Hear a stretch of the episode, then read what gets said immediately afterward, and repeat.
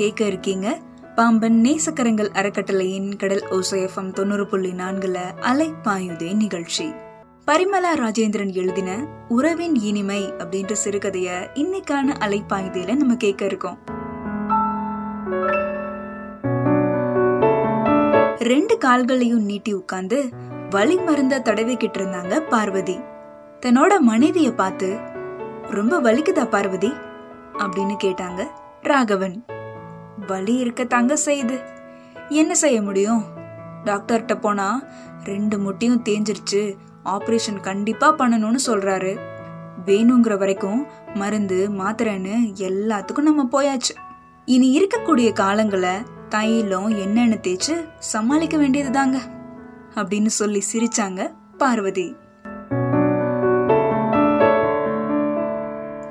ராகவனுக்கு பார்வதி கிட்ட பிடிச்சதே அவங்களோட இந்த குணம்தான். எது வந்தாலும் அதை பெருசுபடுத்தவே மாட்டாங்க. வாழ்க்கைய வேணுங்கிற வரைக்கும் திகட்ட திகட்ட வாழ்ந்துட்டோம் பார்வதி. அழகான ஒரு புள்ள பிறந்தான், அவனை படிக்க வச்சு ஆளாக்கி கல்யாணமும் செஞ்சு இப்ப குழந்தை குடும்பம்னு சிங்கப்பூர்ல நல்லபடியா வாழ்க்கை நடத்திட்டு இருக்கான். மிச்சம் இருக்கிற காலத்தை ரெண்டு பேரும் சேர்ந்து ஓட்ட வேண்டியதுதான் அப்படின்னு சொன்னாங்க ராகவன்.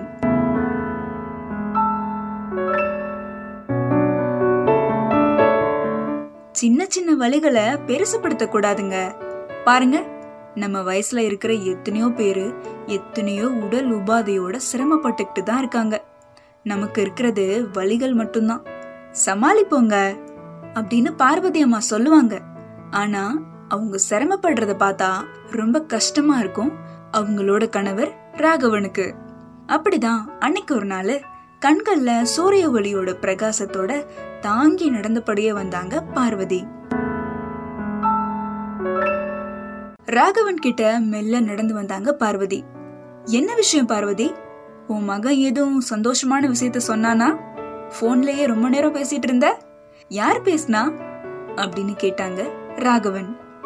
அண்ணனும் அண்ணியும் அமெரிக்கால இருந்து வராங்களாங்க அப்படின்னு சொன்னாங்க பார்வதி.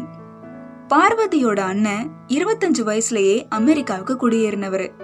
அவரோட பிள்ளைங்க அந்த நாட்டுல இருக்கிற பொண்ணுங்களையே கல்யாணம் பண்ணி அங்கேயே வாழ்க்கை நடத்த அவங்க அண்ணனோட வாழ்க்கையும் அமெரிக்காலேயே நிரந்தரமானுச்சு. எழுபது வயசு அண்ணன் வரப்போறது நினைச்சு அறுபது வயசு தங்கச்சியான பார்வதி ரொம்ப சந்தோஷப்பட்டாங்க. இதுதான் இரத்த பந்தம். உறவுகளை பாக்குறதுக்காக இந்தியா வந்தாங்க பார்வதியோட அண்ணன். எப்ப வர்றாங்க பார்வதி அப்படின்னு கேட்டாங்க ராகவன். ஃப்ரெண்ட்ஸோட குடும்பத்தினர் நாலு பேரோட தமிழகத்துல இருக்கக்கூடிய கோவில்கள் எல்லாம் பாக்குறதுக்கு வராங்க. நம்ம வீட்டுல ரெண்டு நாள் அண்ணனும் அண்ணியும் என்னோட இருக்க போறாங்க, எனக்கு எவ்வளவு சந்தோஷமா இருக்கு தெரியுமாங்க அப்படின்னு சொன்னாங்க பார்வதி.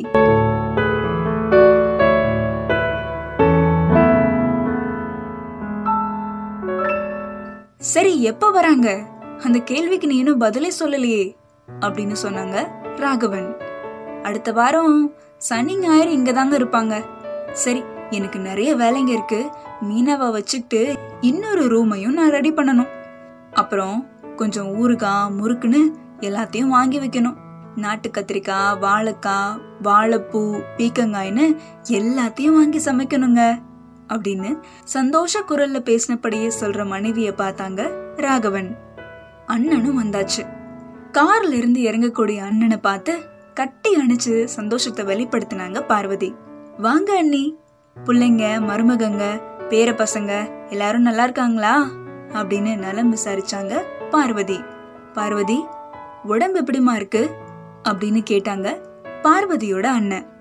வயசுக்குள்ள சின்ன சின்ன தொந்தரவுகள் இருக்குன்னு, மத்தபடி நான் நல்லாதான் இருக்கேன், நீதான் ரொம்ப மெலிஞ்சிட்டே போற, இத்தனை வருஷம் கழிச்சு உன்னை பார்த்தது எனக்கு எவ்வளவு சந்தோஷமா இருக்கு தெரியுமா அப்படின்னு சொன்னாங்க பார்வதி. எனக்கும் தான் பார்வதி அப்படின்னு சொன்னாங்க பார்வதியோட அண்ணன்.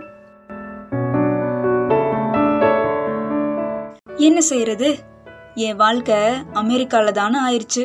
சின்ன வயசுல உனக்கு எவ்வளவு நீளமா முடி இருக்கும், நீ பாவாடை தாவணில ரெட்டச்சடை போட்டுக்கிட்டு ஸ்கூலுக்கு போனது இன்னும் என்னோட நினைவுல இருக்கு பார்வதி அப்படின்னு சொன்னாங்க அண்ணன். நீ மட்டும் என்னென்ன ஒயிட் அண்ட் ஒயிட்ல பனியன் போடாம லேசான டெர்லின் சட்டையை போட்டுக்கிட்டு இன் பண்ணி கருப்பு பெல்ட் அணிஞ்சுக்கிட்டு சும்மா ஹீரோ மாதிரியில இருப்ப அப்படின்னு சொல்லி சிரிச்சாங்க பார்வதி. ரெண்டு பேருமே பழைய நினைவுகளை பகிர்ந்துக்கிட்டாங்க. அண்ணனும் அண்ணியும் வந்ததுல சின்ன பிள்ளை மாதிரி ஓடி ஓடி அவங்களுக்கு பிடிச்ச ஆப்பம், அன்னிக்கு பிடிச்ச குழிப்பணியாரம், கார சட்னி, மட்டன் மிளகு வறுவல்னு எல்லாத்தையும் சமையல்ல பண்ணி அசத்துனாங்க பார்வதி.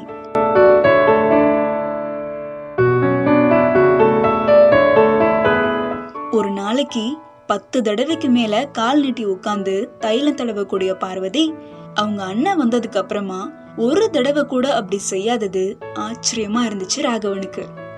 வலி உபாதையில உட்காரும் போதும் எந்திரிக்கும் போதும் பார்வதியோட முகத்துல எப்பவும் தெரியற வேதனை அன்னைக்கு சுத்தமா இல்ல. கோயிலுக்கு போயிட்டு வருவோமா பார்வதி, உன்னால நடக்க முடியுமா, கார் வர சொல்லாமா அப்படின்னு கேட்டாங்க பார்வதியோட அண்ணன். எதுக்குன்னு, பக்கத்துலதான் கோயில் இருக்கு, பேசிக்கிட்டே காலார நடப்போம் அப்படின்னு சொன்னாங்க பார்வதி. அண்ணன் அண்ணி கூட சிரிச்சு பேசினபடியே நடக்கிற மனைவிய வியப்போட பார்த்தாங்க ராகவன்.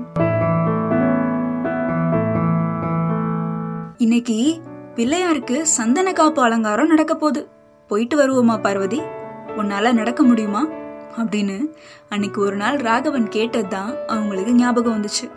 அதுக்கு பார்வதி என்ன சொன்னாங்க தெரியுமா? வேணாங்க, நீங்க போயிட்டு வாங்க, கஷ்டப்பட்டு வந்துருவேன், அப்புறமா ராத்திரி எல்லாம் என்னோட காலு நல்லா உலைய ஆரம்பிச்சிரும், கால் வலி செம்மையா இருக்குங்க, அதனால எனக்கும் சேர்த்து நீங்களே கும்பிட்டுட்டு வாங்க அப்படின்னு சொன்னாங்க.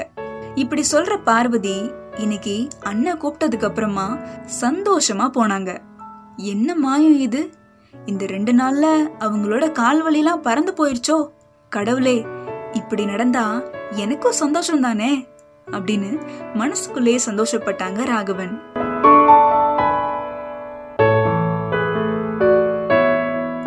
ரெண்டு நாளும் ஆச்சு. அதுக்கப்புறமா நாங்க கிளம்புறோம் பார்வதி, உங்களோட இருந்த இந்த ரெண்டு நாளும் மனசு நிறைஞ்சிருக்கு, அன்பும் பாசமுமா எங்களை நீங்க கவனிச்சுக்கிட்டதுக்கு ரொம்ப நன்றி, பழைய நினைவுகளை உன்னோட பகிர்ந்துகிட்டது அந்த வயசுக்கே போயிட்டு வந்த திருப்தியே எனக்கு கொடுத்துச்சுமா, உடம்பு ஒத்துழைச்சா ரெண்டு வருஷம் கழிச்சு கண்டிப்பா வரேன் பார்வதி அப்படின்னு சொல்லி தன்னோட தங்கச்சி கிட்ட இருந்து அன்போட விடை பெற்றாங்க அவங்க அண்ணன். தன்னோட தங்கச்சி பார்வதி கிட்ட போயிட்டு வரேன்னு சொல்லிட்டு அவங்க அண்ணா கிளம்பிட்டாங்க. கார் கிளம்புனதுக்கு அப்புறமா கதவை தாழ்பால் போட்டுட்டு வீட்டுக்குள்ள வந்தாங்க ராகவன். உள்ள வந்து பார்த்தா தைல பாட்டிலோட வந்த பார்வதி நல்லா காலை நீட்டி உட்கார்ந்தாங்க. என்ன பார்வதி, ரெண்டு நாளா மருந்து எதுவும் தடவல, உன்னோட முகத்துல மலர்ச்சியை தவிர வேற எதையுமே நான் பாக்கலையே, கால்வலி உன்னை விட்டு போயிருச்சுன்னு நினைச்சேன், திரும்ப வலிக்குதாமா அப்படின்னு கேட்டாங்க ராகவன்.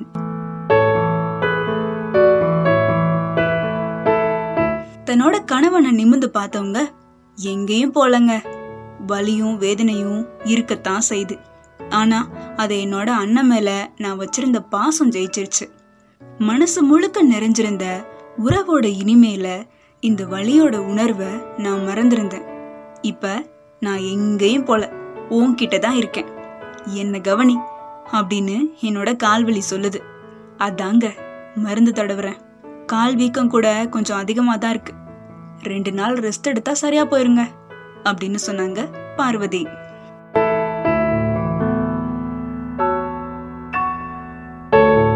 வலியின் வேதனை முகத்துல தெரிய சிரிப்போட இருக்கிற மனைவிய பார்த்தாங்க ராகவன்.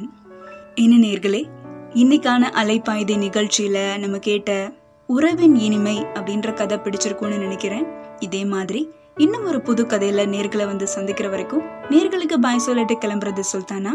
தொடர்ந்து இணைஞ்சிருங்க.